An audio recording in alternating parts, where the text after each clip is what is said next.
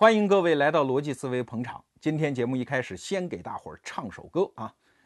我从山中来，带着兰花草，种在校园中，希望花开早。哈哈，这首歌，它的曲调很多人很熟悉，因为中国很多大城市的洒水车用的就是这个调。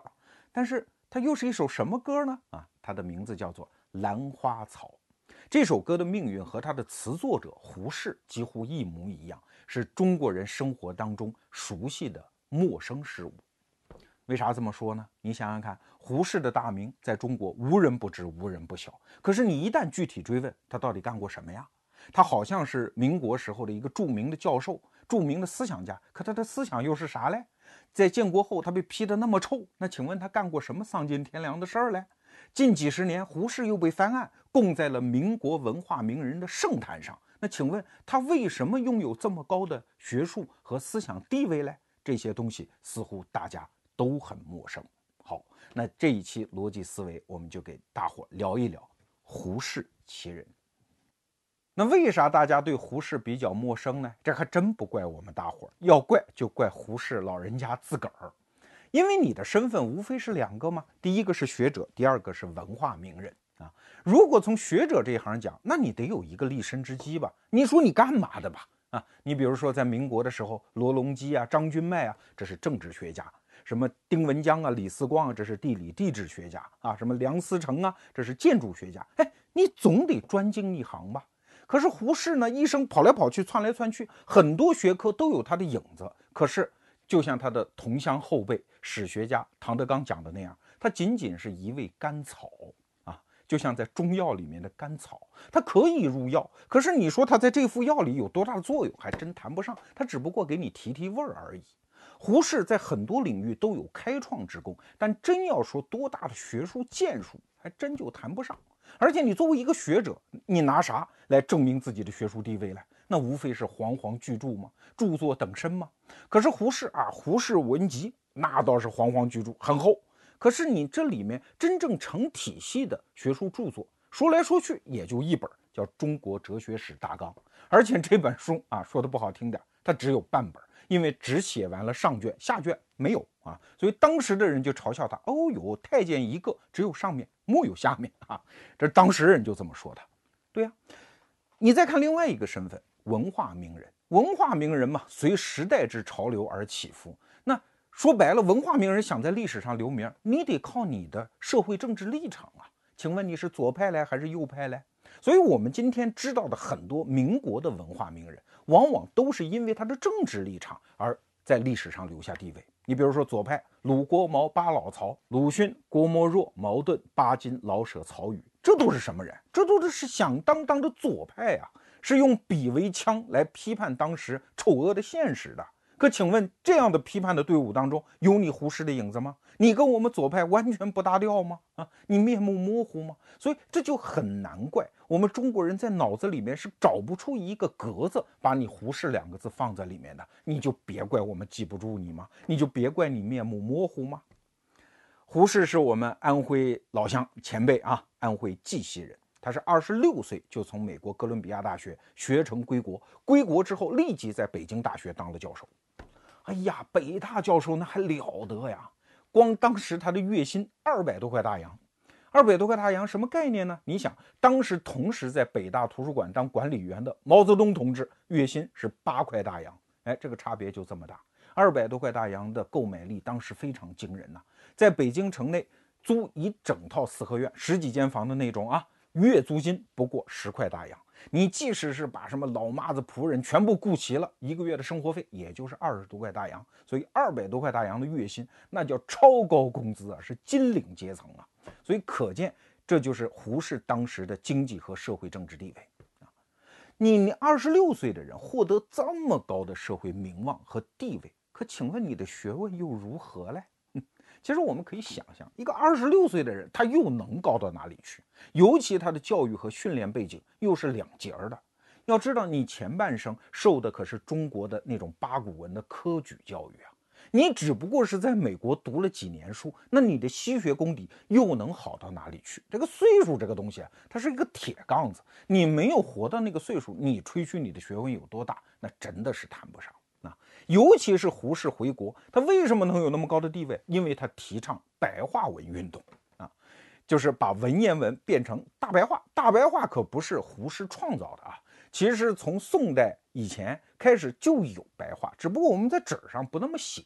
所以胡适无非是把一种民间文化给它证明，把它搬到煌煌的学术殿堂之上，他就干了这么一件事情。所以当时的很多老学问家、老学者看不上他呀。 啊，比方说当时的国学大师章太炎的弟子叫黄侃，黄侃这个人在国学界那地位极高啊，而且他吹过一个牛啊，说我三十岁之后不读书，因为所有的书读完了，但是我五十岁之前我不写书，因为岁数没到，写书那叫害人啊。当然黄侃后来命不好，他五十岁生日那天喝酒喝多了，然后没几天就死了，所以黄侃一生也没有留下什么煌煌巨著。 但即使如此，黄侃一生光在《十三经》那个著作旁边写的自己的蝇头小楷的批注，就已经是不得了的文化名著啊！啊，毛泽东的故居里面，毛泽东从图书馆把这两本书借回到自己故居，翻看了一辈子啊，临死也没还给图书馆。可见这本书当时的学术价值有多高。这就是黄侃。黄侃这样的人怎么看得起你胡适嘞？你搞白话文，所以当时黄侃就嘲笑胡适。 说啊，搞白话文，白话文这个东西有效率的呀！啊，比方说你胡适的太太死了，给你打电报怎么写？用白话文啊！你的太太死了，你赶快回来呀！啊，十一个字啊！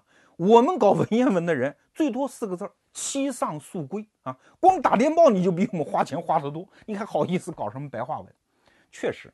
胡适当时的很多学问都处于草创时期，草创艰难嘛，而且草创往往是很简朴的一种学术啊。比方说，胡适写的一本传记叫《丁文江的传记》，这在我们今天看也是啰嗦的要死嘛。你直接叫《丁文江传》不就完了吗？当时的主张文言文的人说：“对呀，这就是文言文的笔法呀，《丁文江传》多简洁，多典雅。什么叫丁文江的传记？你也不嫌烦。” 所以当时真正搞国学的人是看不起胡适的，那搞西学的人又怎么样？他们也看不起胡适。比如说，当时北大有一个老怪物啊，叫辜鸿铭，他其实从小就是受的整套的英国文化的这个教育，他是在成年之后，哎呀，突然一下子开始倾慕中华文化，才来到北大当教授。他就看不起胡适，说什么，就你还教英文？你见过好英文吗？你那学的叫美语哎。 是美国的俚语啊，是一口苞米碴子话呀！真正典雅的英文，你见都没见过吗？什么？你还好意思教哲学？知道什么叫西方哲学吗？如果你不懂希腊文，不懂拉丁文，不懂德语，你还好意思在这儿教哲学呢？啊，你这不是误人子弟吗？据当时一个北大的学生后来写的回忆录记载啊，当时呃哲学系的几个教授啊，就分头带研究生。 一个班一共十六个人啊，其中马叙伦，哎，当时民国的一个著名的哲学教授教老庄啊，胡适呢教的是墨子啊，研究生嘛自由选课，十六个人十五个人全了全部选了马叙伦的课，只有一个人是班长，实在不好意思，看胡教授这儿一个人都没捞着啊，不得已报了胡适的课，所以这就是胡适当时真正的学术地位。再比如说。 当时北大有一个教授叫陈汉章，这个人外号叫“两脚书橱”啊，你听听看，多大的学问啊！他跟胡适带同一门课，叫中国哲学史，他就能做到公然在课堂上跟学生嘲笑胡适，说胡适不通没学问。他说：“什么叫中国哲学史大纲啊？这是你胡适的著作呀。什么叫哲学史？哲学史就是哲学的大纲，怎么会搞出一个大纲的大纲？可见这个人没学问，不通啊。” 隔了这么多年，我们不去介入老先生们关于学术的那些争论，但从这件小事也可以折射出，当时胡适的那些教授同事们是看不起他的。那胡适到底有没有学问呢？我们平心而论啊，胡适是一个极聪明的人，但是他没有很大的才情。 啊，就比如说写诗吧，他跟后来的现代白话文的大家，像郭沫若这些人相比，在才情上那差得太远。他不是那种很有灵气儿的那种人。但是他毕竟有开创之功。用胡适自己的话讲，他说：“我叫提倡有心，但是创作无力啊。”这不是我们黑他，他自个儿说的话。确实啊，当时他出了中国人第一本白话文的诗集《长诗集》啊。这本诗集，如果你有兴趣，你打开看，我保管你看不了几页，你会笑出声，因为它有的句子实在不像诗。比方说，当时很著名的一句叫“匹克尼克到江边”，啥意思呢？啥叫匹克尼克呢？原来他是把英文野餐，就是 picnic 这个词儿直接音译，然后翻到中国的白话文现代诗里面，那还成何诗体嘞？再给大家背一首诗啊，胡适当时很著名的现代白话文新体诗。叫两只黄蝴蝶双双飞上天，不知为什么一只忽飞还，剩下那一只孤单怪可怜，无心飞上天，天上好孤单。哈哈，你这听下来跟当代的那些口水歌甚至水平还要差一点吧？对，这就是胡适当年创作的诗。胡适这个人在学术史上确实好像没有太多可观的成就，当然后来他也给自己一个解释啊。他晚年的时候跟我们前面提到的那个唐德刚私下谈话的时候，他举另外一个人的例子，他说梁启超，他说你看梁启超啊，现在流传在市面上的甭管是书信啊、文章啊、手稿啊，可能有几万件，但是每一件你拿出来看都非常好。他说为啥？因为梁启超成名太早，所以他后来都知道自己哪怕是片纸只字都会流传出去，都会被后人仔细的用放大镜去研究，所以梁启超后来就不敢随意的落笔写字啊。唐德刚说，哎，这就是胡适老先生的夫子自道啊。他其实后来为什么中国哲学史大纲只写了上半部没写下半部啊？因为他成名太早，他不敢对千秋万代负责，如果材料上稍微有点站不住，他觉得不能做出当时最高水平的学术著作，他就望而却步了，他就不搞了呀。所以你看，过早成名对于一个没有太多才气的胡适来说，又何尝不是一种负担？所以后来胡适的学术生涯真的就无足可道，包括他后来晚年花了大量的时间去研究什么，研究一本叫《水经注》的书啊。我在上大学的时候就有老师跟我们去嘲笑胡适，说胡适啊，因为他搞什么都不行，所以最后他就灵机一动，他去搞那些没人搞的东西，比如说《水经注》啊，呃，就研究什么戴东原和赵翼的当时的一些在学术上的一些公案，他研究这些东西没人研究，哎，所以他就是这一行老大。所以你看，胡适没有什么学问。那今天我们逻辑思维讲胡适，难道真的是要捧出这么一个结论，胡适没有什么学问吗？大大不然呐、啊。刚才我们给大伙儿聊了一个在学术上位置很尴尬的胡适，那接下来我们就说一说在政治上同样位置很尴尬的胡适。胡适这一生活了七十一岁，可以说经历了四个时期，有皇上那会儿，有北洋军阀那会儿，有蒋委员长那会儿，以及中华人民共和国建国之后的十几年。有皇上那会儿他岁数还小了，当然谈不上什么政治态度。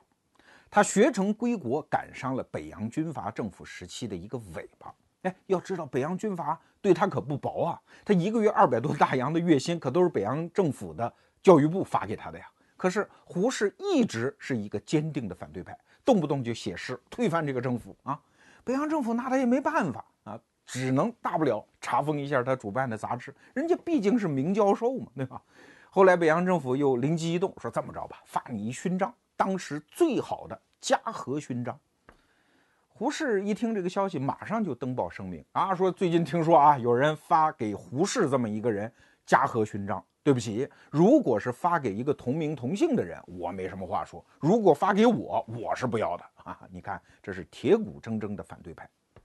但是后来大家知道，中国现代史上紧接着就出现一个泾渭分明的两种政治立场，要不你跟共产党走，你是左派，要么你是国民党反动派，你跟蒋介石走。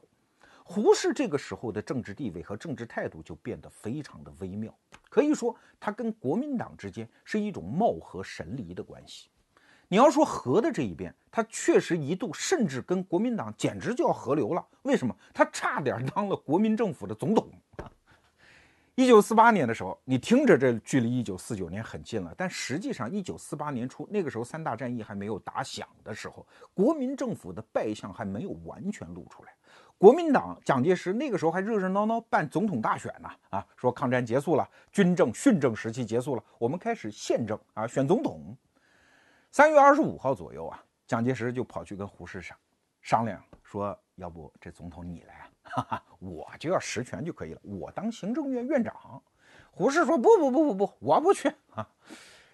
话是这么说，可是胡适在私下留下来的一些谈话，包括其他人的回忆录。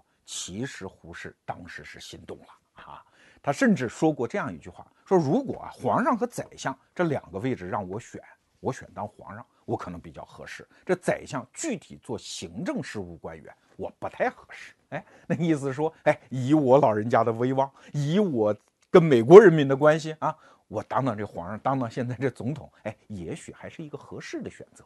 他甚至在三月二十五号自己的日记里还写到说，蒋公的这次邀请看起来还是比较诚恳的啊，虽然我不太愿意。当然这几天他的态度也出现了好几次摇摆了。但是到最后四月五号的时候，那他的一个好朋友，当时国民政府的跟蒋介石走得很近的，也是一个学者，叫王世杰。王世杰就给蒋介石带话给胡适，说这事儿可能不成了，因为蒋委员长在中常会上，就国民党当时的中央常委会上。把这事提出来了，说让胡适当总统，所有人都反对。这个事儿我觉得也挺有意思的哈。你想大家为什么反对？你想蒋介石的嫡系跟蒋介石好的人，那当然反对，老爷子还是你干嘛多好。那些反对蒋介石、愿意看蒋介石笑话的人，像李宗仁的这些人，他们当然也反对了。哦，你把胡适弄去当总统，你当行政院院长啊，出了责任你不负责任，让人一书生负责任，门儿都没有，你接着当总统呗啊！所以我相信，当时蒋介石即使是确有这个初衷，这件事儿确实也是办不成的。所以你看，胡适一度离总统的大位是如此之近。当然后来我们这期节目的策划刘学先生啊，他最近看了一些史料，他跟我讲，他说也许胡适当时是不高兴的，因为他发现胡适的日记在三四月五号之后居然中断了几天，没准说明老人家这个时候心情很不好啊。所以你看，一个知识分子这个时候他的心态是足堪玩味的。那蒋介石跟胡适之间到底是什么关系？如果对胡适生平多少有些了解的人应该知道，蒋介石在胡适一九六二年死的时候给胡适送了一副挽联、啊、这副挽联叫新文化中旧道德的楷模，旧伦理中新思想的师表。你听这词儿啊，蒋介石似乎对他推崇备至，简直把他说成是一个德艺双馨的老艺术家了。但是蒋介石真的对他是这个态度吗？我们这期节目的策划人刘学先生给我们看了最新的一些史料啊，真的是最新的，因为蒋介石日记公开就是这几年的事情。在一九六二年胡适死的时候，蒋介石当晚在日记上写了几个字儿：胡适暴卒啊，就突然死了。你听这口气，这可不是一个国家领袖对这个国家他很推崇的一个知识分子的口气哦啊！紧接着蒋介石在日记里写说，胡适之死啊，是革命思想和民族复兴思想为之除一障碍也。哇，天哪，你听着心里拔凉拔凉的吧？对，在蒋介石看来，你胡适就是个障碍嘛，平时我也搬不动你，哎，现在你死了，正好除一障碍，早死早好。其实胡适和蒋介石貌合神离啊，已经是很久很久的事情了，这最远可以追溯到三十年代初。当时啊，在三一年的时候，清华大学师生曾经给蒋介石打报告说，能不能让胡适来当清华大学的校长来？蒋介石说不行不行，这个人呢反党。胡适听说之后私下还很庆幸啊，说今天我得以头衔反党啊，挺好。确实，胡适和整个国民政府的关系，他自己有八个字的定调，叫国家正臣，政府正友。你听这词儿啊，有两层意思。第一层，我是国家的臣子，这没问题，但对于具体的政府，咱最多是个友，那可是平起平坐。第二，什么友呢？我是正友。你看这正这个字儿，左边是言字旁，右边是一个斗争的争，说白了，我是一个经常说不好听话的朋友啊，我是要跟你争一争的那个朋友啊。确实在胡适一生的言行当中，和政府唱反调的时候那是多了去了。给大家举个胡适晚年的例子，胡适四九年先是去了美国，那个时候过得很惨嘛，因为他也不是抗战时候的胡适啦，啊，在美国威风八面啊。他那个时候和他的老婆老头老太太两个人在纽约找了一个寓所住下来，用他的学生啊同乡后辈唐德刚的话说，在纽约这两个老人简直就是插标卖首啊。啥意思？就是在脖子后面插一根草标，要卖自个儿头，那意思太危险了。确实有一次有一个黑人就闯到他们家里来了啊，似乎要行凶或者是抢劫啊。得亏胡适这老婆这大字不识一个江冬秀啊，据说会了一句英文，就是走啊 go。 老太太冲着黑人兄弟大吼一声 go， 然后那黑人也吓着了，然后就跑了。所以当时胡适在美国那几年是很惨的，也很寂寞啊，除了打牌没有事可干。蒋介石说，那你来吧，来台湾吧，因为我跑到台湾来也需要你这样的适龄领袖来给我背书，给我站台啊。哎，所以胡适跟蒋介石一拍即合，就回到了台湾。蒋介石对他也很不错啊，要钱给钱，要地给地，在台湾的南港还给他划了一片地，给他造宅子，对吧？然后还封了他一个中央研究院院长之职。可是就在中央研究院院长的就职典礼上，胡适给蒋介石当时就已下不来台。啊，当时大概的情况是这样的，蒋介石刚开始讲话啊，说你看你们这些文化人啊，你们总得为我们反攻大陆、复兴建国来、呃、做一番贡献嘛，你们的学术思想都是为政治目标来做贡献的啊。紧接着就胡适讲话，胡适说，总统刚才夸我那些话都不算啊，他不太了解我，而且他说的这些我也都不同意。当时就给蒋介石来一下不来台啊。据说还有一个小段子，他经常跟蒋介石抬杠。蒋介石说，哎呀，你这个儿子胡思度啊，留在大陆经常批判你，说你坏话。胡适说，对呀，你儿子蒋经国当年在苏联的时候不也说你坏话吗？啊，但是你儿子比我儿子聪明了啊，后来跑回来了，对吧？然后也跟着你干的，你说白了，你儿子是一两妹妹啊，等等。他们俩之间还经常有这些小故事。给大家看一幅照片吧，这就是那个时代胡适和蒋介石他们俩人的姿态，你从他们俩的身姿，他俩人的眼神当中，可以约摸地捕捉到他们俩的真实关系。所以说白了，胡适从来就不是蒋介石的走狗。那我们再来看看胡适和共产党这一头的关系。虽然胡适一生啊，他的主要的朋友都在文人圈子里，在共产党这边很少有朋友。但是别忘了，共产党的创始人、领导人毛泽东年轻的时候，那可是一个如假包换的胡粉呐、啊。他年轻的时候写文章就有这样的论证格式，说这个问题我是怎么怎么看的。你看胡适教授也是这么看的，所以我是对的。嗯、你看，这不就是一个粉丝的口气吗？而且胡适当时提出少谈些主义，多研究些问题。毛泽东马上就办了一个叫问题研究会，列了一大堆问题去研究。他不在北京的时候，也不断的给胡适写信。你看，最近我又在研究什么什么问题啊，老师你的看法如何如何？包括毛泽东后来在长沙办了一个《湘江评论》，胡适在北京知道了，用自己主办的杂志也转载了一下《湘江评论》上毛泽东的文章啊。你看，我们又多了一位小兄弟，所以说白了，这两个人是一个互粉的关系，至少是隔空互相点过一个赞的。当然了，后来随着政治形势的演变，这两个人走上了不同的人生道路。但是要知道，胡适一生除了五十年代之后，就是冷战之后，他说过共产党的坏话，在四九年之前没有任何一句有据可查的胡适的反共言论，那是没有说过的。他只是跟共产党不来往、不熟悉、不评论而已。说到这儿，你可能会奇怪了，那既然他不反共，为什么在五一年和五四年毛泽东要亲手发动两次对胡适的批判呢？哎，这个咱们说一句公道话，那个时候的批判哪里是在针对这个具体的胡适的肉身的这个具体的人呢？那已经是针对胡适代表的整个旧中国的一个思想文化传统了。你想，四九年建国，所有知识分子都开始学习马克思主义，那总得检验一个学习成果吧？什么怎么检验呢？哎，批判胡适嘛，看你们跟过去的整个的适龄领袖你们断绝关系到什么程度嘛，所以大家写文章批判嘛。据当时三联书店的一个老编辑回忆说，当时的任务就急到什么程度，要出版八卷本的胡适思想批判，没有任何一个编辑能把八本全部看完，因为是分头编辑，马上出版。那谁看完了呢？哎，远在太平洋对岸的胡适看完了，他买来啊一遍一遍看。当然，那些激烈的批判的词句，就是胡适是一个修养非常好的人，他也不急不怒啊，他只是说，哎呀，这个批判没有道理嘛，我都替你们着急嘛，哎，这就是胡适修养好的表现。当然，从这两件事情当中，你也可以看得出来，他是左也不靠，右也不靠，一直是以一种孤单的政治姿态出现在中国现代思想史上的。他自己就说过一句话，说狮子从来都是独来独往的，只有那狐狸才会成群结队。从这句话当中，你就可以听得出来，胡适对自己孤立的政治地位是多么的看重。要知道，他的孤立，他的独存，可不仅仅是面对两股政治势力哦，面对主流民意，他同样敢于表达自己的孤立。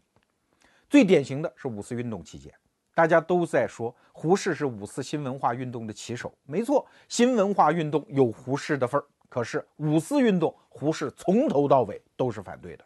他说：“学生，你上什么街啊？你搞什么政治运动啊？你们应该回到书斋去研究问题，做明天民族的栋梁，不是这个时候去搞什么政治，耽误自己的学业。”今天这段话听起来好反动，好冷血，好没有知识分子的热情。哎，人家胡适当时就这么想，而且敢把它说出来。更典型的是三十年代的时候，胡适对日本人的态度。大家都知道，一九三一年爆发了九一八事变，日本人侵占了中国的东三省。要知道，这一年距离一九三七年抗战的全面爆发还有整整六年呢。这六年期间，全中国从上到下，从政府到民间到知识界，都面对一个选择：要不要跟日本人撕破脸，正式开干？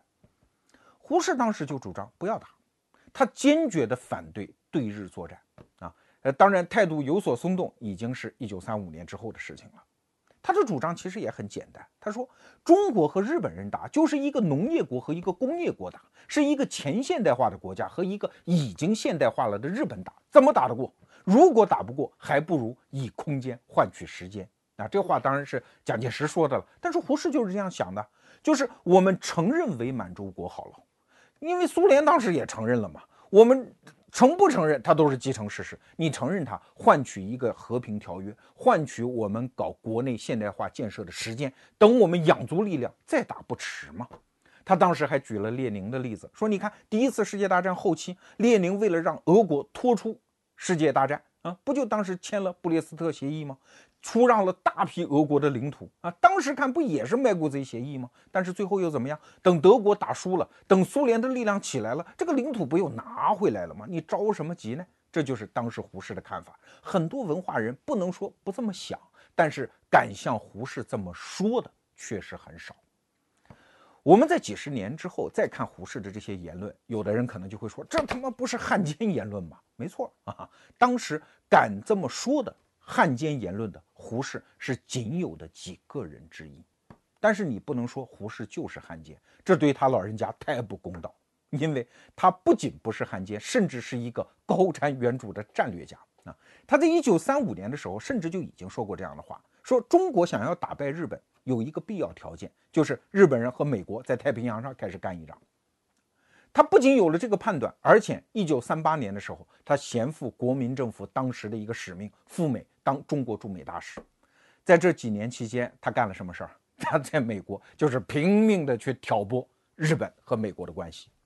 甚至后来美国有一个历史学家叫比尔德，他在分析第二次世界大战过程当中，他就说说日美这两个国家交恶很重要的一个原因就是胡适到美国当大使。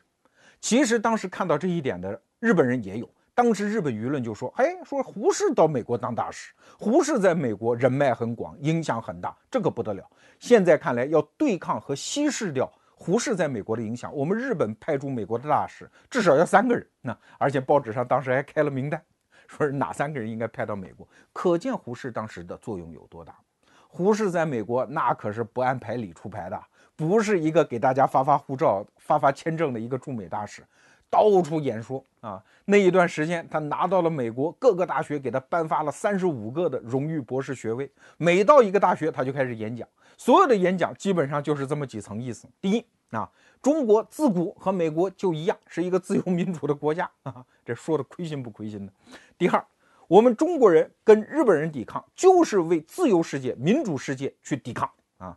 第三，日本就是法西斯，就是白眼狼，你美国人跟他关系好，就是把他养熟了啊。第四，日本人你等着，他迟早要咬你美国一口。”哎，这个话还真就被胡适给说中了。当时日在美国本土认识到这一点的美国人也并不是很多。果然，一九四一年就爆发了珍珠港事变。你看，胡适这一头孤独的狮子，独来独往的狮子，又一次看对了未来。那请问，胡适看对了、看准了，仅仅是运气吗？我们今天说了这么多胡适，那难道我们是想把一个历史夹缝当中姿态很尴尬的胡适当作茶余饭后的谈资介绍给各位吗？显然不是。我们想要追问的是，几十年前的智者胡适先生留给我们当代中国人的思想遗产到底是什么啊？还记得刚刚改革开放的时候，大约三十年前吧，中国学术界的一个领导跑到美国耶鲁大学去访问，会见了当时著名的华人学者余英时教授。我们这位领导就说啊，哎呀，你看我们也改革开放了嘛，我们的思想也开通了，我们对胡适这个人也可以一分为二了。胡适这个人在学问上是不错的，但是在政治上是反动的啊。余英时教授就说啊，哎，说我的看法跟你正好相反啊，我们觉得胡适在学术上已经落后了，但是在政治思想上仍然是先进的。你琢磨琢磨这段公案的意味啊。我们觉得胡适思想当中最值得重视的就是他这一生反复去讲的那句话，少谈些主义，多研究些问题。哎，这话乍一听好全儒的吧，好没出息的吧，就好像主张大家不要抬头看路，只要低头拉车就可以了。但是你回复到胡适生活的那个年代，你会从这两句话当中读出不一样的意味。我们先去看第一句，少谈些主义。啥叫主义呀？主义的前身是思想，但是对于信奉者来说，信着信着他就变得不容辩驳，所以在这些信奉者眼里，他就变成了主义，对吧？胡适就认为啊，你不要跟我说什么东西是不容辩驳的，是天然正确的，我都不信，我至少是疑而后信。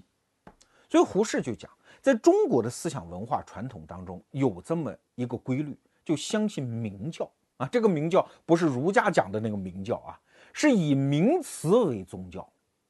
虽然中国没有全民信仰的共同的宗教，但是我们都信仰一些大词儿啊，比如说礼义廉耻，比如说忠孝节义，这些名词儿我们都很信啊。包括现在我们的很多口号都是这样的，某某某是大坏蛋，打倒某某某。哎，好像语言本身就有力量哦，我不需要给你任何证据，某某某是大坏蛋就可以喽，这本身就可以用于破坏一个人喽。哎。胡适说这些东西我都不信啊，所以在胡适思想当中，有人就总结出来一个词儿，叫非主义论，就是对一切建构性的不容怀疑的理论，对不起，都别跟我说，我听不懂啊。比方说，胡适一生都在整理国故，研究国学，可是胡适对国学是什么态度嘞？他反复告诉年轻人，不要研究国学。什么有人叫你尊孔读经，这都是想往里揣私货。读经这种事儿好难的呀，这是一些纯粹的学术问题，让我们这些老家伙去干，我们这一辈子也就会干这个。年轻人，你们去学习更现代化、更普世价值的科学知识啊，这是胡适的主张。所以你看，直到今天，我们还有一些人把国学拿出来当作天然正确啊，告诉你不可数典忘祖哦，这是老祖宗留下来的好东西哦啊，所以什么测字的、算命的、看风水的、卜卦的这些东西，都在国学的旗帜下借尸还魂的，而且你还不能说他个不字，人家国学天然正确吗？啊，在这儿我们呃冒着掉粉的危险啊，我批判一本书叫《弟子规》。确实啊，我在很多国学课堂上都看到要让小孩们背《弟子规》啊，学这个东西。我不知道大人们是不是真的看过这玩意儿。你翻开那本书，那什么呀，满纸就写着一句话：小孩你要听话嘛！哈哈，这多陈腐的思想啊！你只要翻开那本书，那个陈腐气味是扑面而来。但是没办法，由于国学的天然正确，这样的东西就全部都活蹦乱跳的出来了。再比如说一个词儿，民主。啊，跟今天一样，民国那个时候民主这个词儿也似乎是天然正确啊。但是胡适就是讲说，你们谈的民主好像要不就是圣贤给我们确定的一套完全正确的政治制度，要不就是有人叫嚣着说中国民智未开，老百姓智慧太差，不能搞民主。你们都在这么争论，而实际上民主是什么？民主不是什么优秀的政治制度，它是一种先进的生活方式。胡适说，我当年在美国的时候，我就看到那个不识字的老太太，那不叫民智未开啊，那不也颤巍巍的跑到投票站去投票啊？哎，对。 这是一种生活方式，所以中国想要走上民主的道路，不要去争论什么高大上的问题，就是用一种幼稚园式的民主，就是说白了，就像培养小孩一样，从一点一滴的生活方式入手，去走向民主这条道路。所以你看，他的眼中从来不承认什么高大上的绝对正确，这就是胡适的少谈些主义的根本意涵。 胡适的思想还有下半句话，叫多研究些问题。胡适老先生自己这一辈子研究的问题其实没那么重要了，什么《红楼梦》啊，什么《水经注》啊，这对我们今天没有太大的用处。但是他确实在中国思想文化当中引入了一种现代的科学方法论。我们今天经常讲一个词儿啊，叫独立思考。那请问独立思考到底是啥意思嘞？ 我平时在微博、微信上跟很多朋友交流，我发现大家很多人都误解了这句话。大家以为独立思考就是我跟别人想的不一样，我特立独行，你们说的我都不信，我就这么想，你们怎么着我吧？啊，这不叫独立思考。独立思考的反面是盲从、盲信，是被人骗、被人忽悠。那为啥别人能够轻易的忽悠你、骗你呢？就是因为你没有科学的方法。 独立思考指的是我们按照有一份证据说一分话啊，用胡适的话来说，就叫大胆假设、小心求证这种思想方法来研究问题。比如说，胡适自己研究《红楼梦》啊，其实在他研究《红楼梦》之前，《红楼梦》已经是显学啊，只不过那个时候是按照中国传统的那一套方法论来，就说白了就猜谜嘛，啊，就是穿作附会嘛。比如说，有人说《红楼梦》，《红楼梦》就是写董小宛的。 又有人说不对，《红楼梦》就是纳兰性德的自传；还有人说不对，《红楼梦》是康熙、雍正朝的政治的影射啊。胡适说：“哎，这么说证据嘞？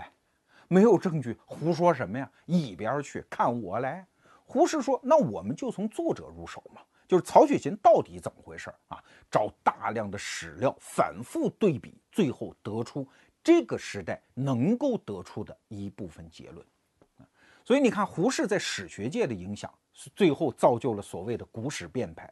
古史辩派就是这样，什么大禹啊，什么商汤啊，这些都是属于古史。古史没有证据，没有证据胡说什么呀？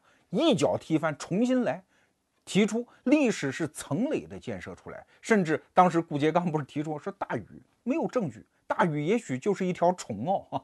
很多人当时就嘲笑古史辩派，哎呀，瞧他们说大禹是一条虫。 但是胡适就讲说，大禹是什么一点都不重要，重要的是古史辩派的这种精神，就是怀疑。你们原来说的如果没有证据，哥们儿不信，哈哈。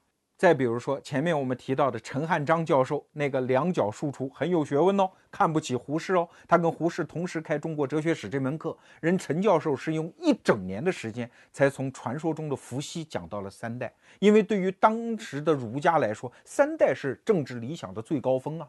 可是胡适接手这门课之后，他说什么三代？我不知道三代，因为三代没有证据。我要讲就从《诗经》开始讲，因为《诗经》是中国有确切证据的史料的开端。所以你看，陈汉章和胡适之间的争执，哪里是什么学问大小的争执嘞？他就是愿不愿意使用现代科学方法论的争执嘛。 说到这儿啊，有的时候我们真的感觉到很悲哀。胡适已经去世那么多年了，但是中国现在居然还有那么多人反对科学。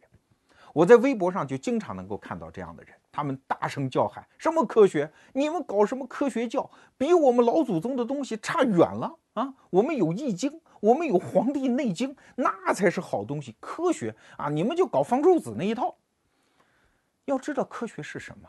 科学从来不自诩真理，科学是人类接近真理目前为止最可靠的一条羊肠小路，仅此而已。科学反复讲的就是我们要怀疑，我们要否定那些可证伪的东西，这才是科学。科学是一点一点的进步，但是它每一次进步都是扎实的、可信任的进步。这才是胡适这套方法论。虽然讲起来很简单，大胆假设，小心求证，但说白了就是二百年来人类文明得以进展到今天这个程度的基本精神啊。说到这儿，可能你就会理解为什么胡适在三十年代的时候对日本人是那样一副态度。日本人欺负中国人，哪个中国人能不气嘞？啊！但是这个时候你搬出一个叫民族大义的东西管用吗？那个东西叫主义，对吧？主义胡适是不信的呀。胡适要求大家，我们能不能自省、自赎和自救？我们来重新认识当时的中国到底处于一副什么样的状态？我们有没有能力、有没有力气和日本人干这一架嘞？如果没有，我们为什么不回头选择一条更有效、更聪明的政治策略嘞？这就是那些胡适听起来像汉奸言论的那些言论的来源，它背后的精神仍然是一整套科学方法论。